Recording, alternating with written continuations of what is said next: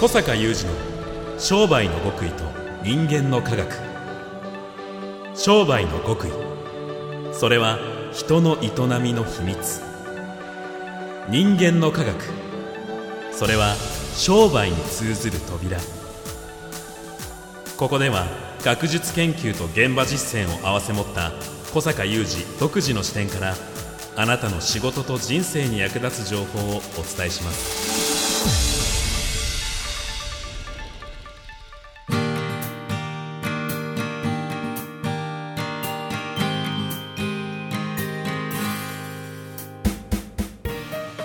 こんにちは小坂雄二です。こんにちは宮田悟です。2022年2月24日の番組です。小坂さんの今年のエンタメ始めは衝撃のパフュームでしたけれども、はい。気になる方は前回ぜひ聞いてください、はい。えー今年のアート始めなんかはもうされましたか？あアート始めはですね、はい。まあこう改めてアート始めといえば、うんうん。えーもうすでにあのー終了してるんですけども、はい。あの東京国立近代美術館え。で行われておりましたはい。民芸の100年、民芸の100年、はい、という展覧会に行ってまいりまして。あの民の芸の民芸。あそうですね。ですよね。はい。ちょっと芸ってあの古い方のね。芸術大学の。はいはいはい。芸を書くんですけども、はい。それにあの私が主催しておりますワクワク系マーケティング実践会のうん。会員さん、まあ、はい経営者の皆様をはい。ぞろぞろと引き連あれて、えー、そうなんですそうそうそう行ってきたと。いいですね。はい、これがねアート始めですね。あ改めて言いますと。はい。では本日はそのお話をはい。お願いいたします、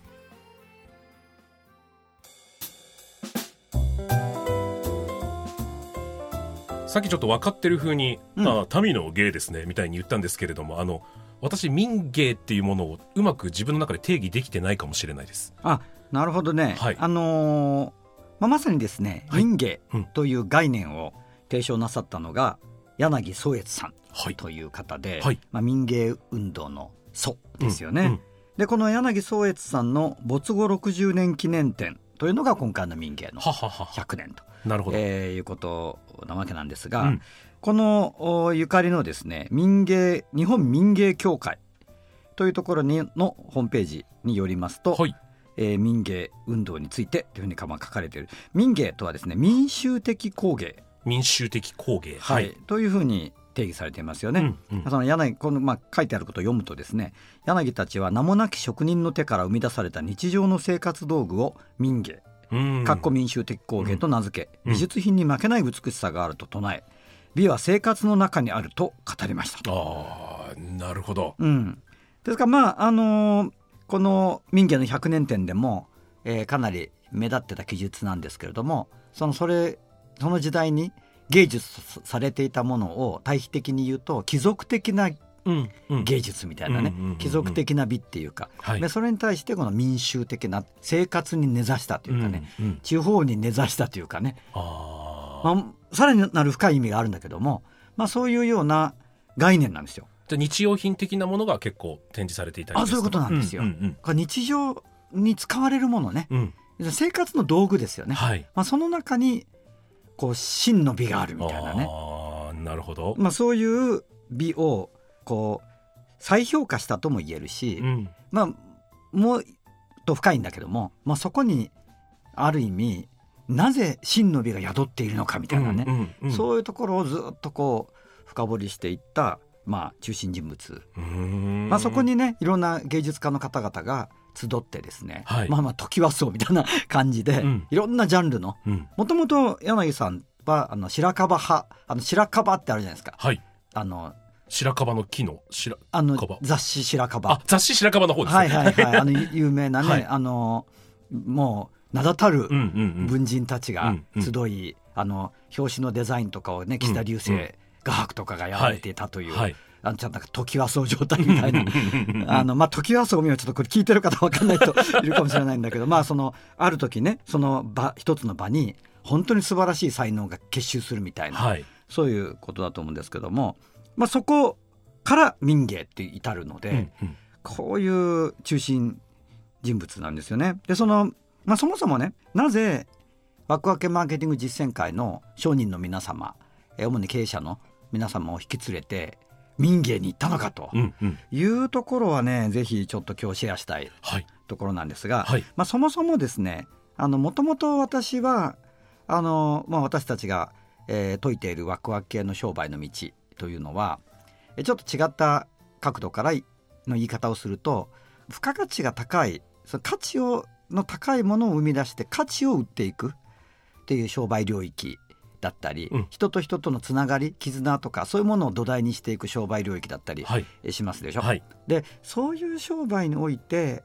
その人の人とのつながりの土台になるようなものだったりそのお客様にとって価値と認識されるようなものを生み出していくっていうにはこう非常に広い意味ですけれども感性を磨いてないとできないよねと。うんうんだどちらかというとこうどんどん例えばその DX を進めていって、はい。効率を上げていってそのビジネスとして広く展開していくというよりはなんかその己の感性を磨いていってそこから生み出されてくる価値で勝負していくみたいな道だから、うんうんそのそういう人たちは、まあ、日頃感性を磨かなきゃいけないと。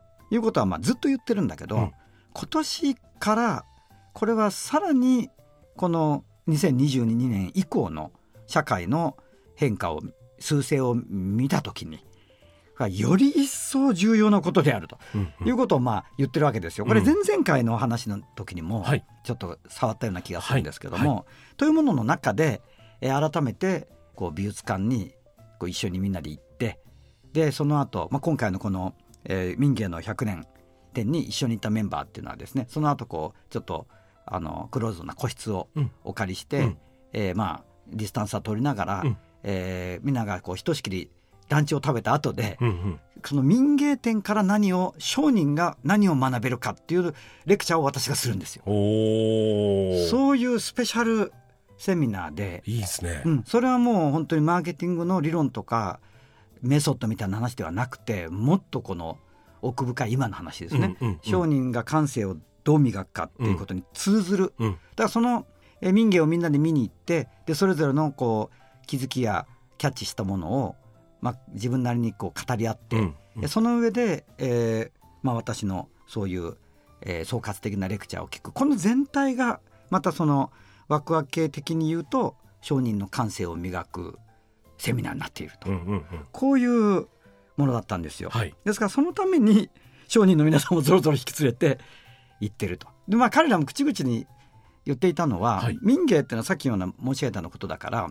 そのいろんな商売のいろんな商売やられてる方々がいらっしゃるんだけども結構身近なんだよね。うん。自分たちも生活に根ざして大企業の方々ではなくて中小企業とか個人商店とか、うんうんうん。あの自分でこう歯医者さんやられてるとかそういう方々が私どもの会は多いのでそういう集まりの中でやってるので、まあ、身近じゃないですか。うん。彼らもそのどちらかというとお客さんの生活に根ざしてるし、はい。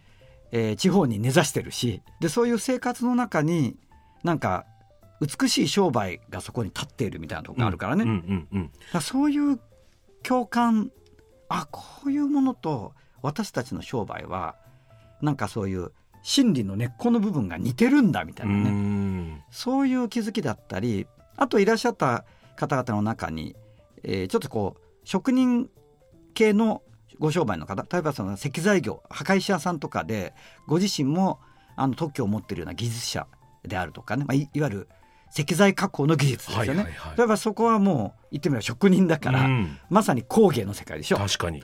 でもすごくこうシンパシーを感じるとかあるわけですよだけども、はい。うんどうぞどうぞ。あいや今ラインナップを拝見するだけでも、うん。まあ、ちょっと鉄瓶ですとかそうそうそうそう。お皿とか、もう普通にね。はい、椅子とか、うん。まあ非常に親しみのあるだけれどもちょっとしたところにこうこだわりのデザインがあったりとかっていうものがそうそう。はい。それもねそのじゃあその工芸品を、まあ、お皿とか鉄瓶とかを作った人がデザインをこだわってやってたかというと、うん。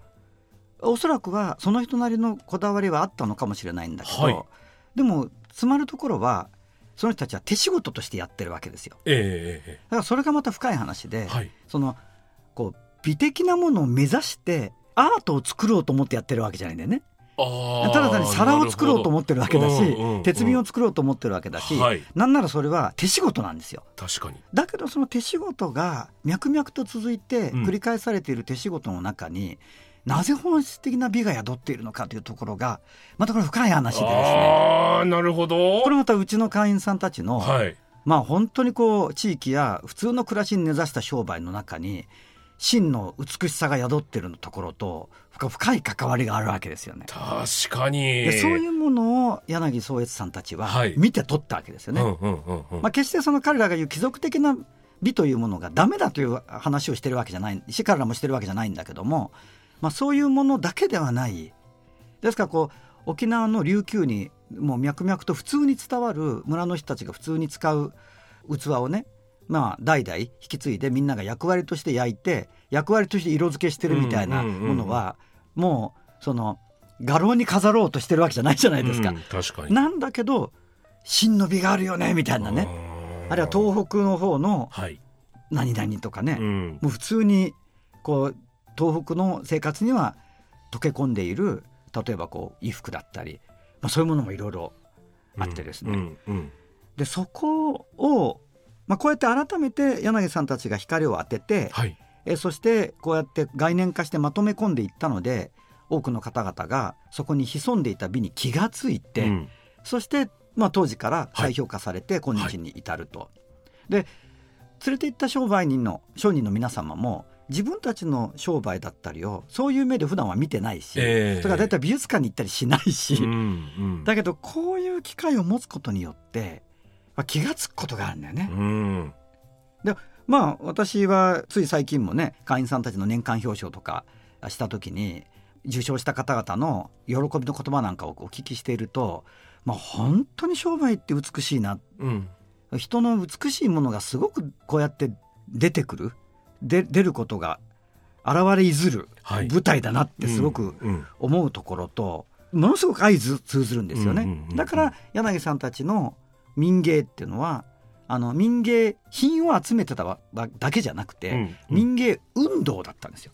はいはいそういう美を再認識する。うんでそれはただ単にそういう埋もれていた美を掘り起こして美術品として立て祀ろうっていうんじゃなくてそういう日常と地方と美みたいなものがねこう溶け込んでるじゃないか私たちはみたいなね。ね確かにそのプロセスで考えると関係ない仕事がないそうなんですよ。そうなんですよ。はいたまたまねここではまあ民芸民衆的工芸だから、はい工芸にすごく光は当てられてるけど、うんそういう意味での手仕事っていうふうに広げていくとねものすごく幅が広いし、えやっぱ彼らがその収集した民芸品をね民芸に該当するものを展示する美術館的なものは、まあ、作るに至るんだけどもあのそこだけではなくてその月刊民芸みたいなメディアを作ったり、そういう民芸品だったり今日にも息づく民芸品を売る流通チャンネルを作っていったりっていうね。えはい。こういう我々のやってることとうんうん。ものすごく重なるとこが多くないかと。そうですね。でそもそも商売の美しさ、うん。民芸の美しさ。つまりそれは人の美しさなんだよね。いや実はこれ声にも通ずるなと思ったんですけれども。そうなの、うん、私この間たまたま先輩のアナウンサーがニュース原稿を読んでるラジオを聞いていて、うんうん、あまりの原稿読みの美しさと完璧さにちょっと涙ぐんでしまったんですね。そういう感じよね。は いででも彼は彼はというか先輩は別にアートの原稿を読みをしようなんあて思ってるわけではなくより伝わる？そうそういよりいいい意味でご本人の手仕事よね。はい、うんあのより職人的にうんうんうんうん素晴らしい発声と発音と、まあ、解釈とでニュースを伝えた結果僕はもう涙ぐんでしまうほどの美を感じたんですよ。いやそれですよ、うんうんそれなんですよ。うんはいなるほどだ。からことさらにっていうふうに考えてなくても、えそこになんかおのずと美が宿るみたえいな、うんうんうん。でそれはこう立て祀られないかもしれないけど、えやっぱり脈々と生活に根ざしながらええ。後世に残っていくというね。え、はい。いやこれは我々の衝動とものすごく相通ずるなっていうふうに思うしいやーそうですね。やっぱりね人間というものが輝くね、うんうんうん。という。でそれを本当にね改めて見つめ直した民芸運動っていうのはまあ非常に私は感じるところがあって、うんまあ、自分自身今後どういうことをやっていくべきかっていうところにもすごく示唆をいただけて、うんまあ商人の皆さんもお連れして、うん。まあ、具体的にねいろいろと商人としての商売い今日これからの商売につながる読み解きもね、そこでみんなでシェアしたですけどすっごい評判良かったです。いやーちょっと足りなくないですか、時間。あそうですね。はい。まだちょっとその民芸のはいからの学びのお話。あそうね。ま学びの話をしてないもんね。はい。引き続きを聞き続きえ聞かせていただきたいんはい、じゃあちょっですけれども、とこの続きはまた次回。次回よろしくお願いいたします、小坂雄二の商売の極意と人間の科学。ここまでのお相手ははい、小坂雄二と。宮本悟でした。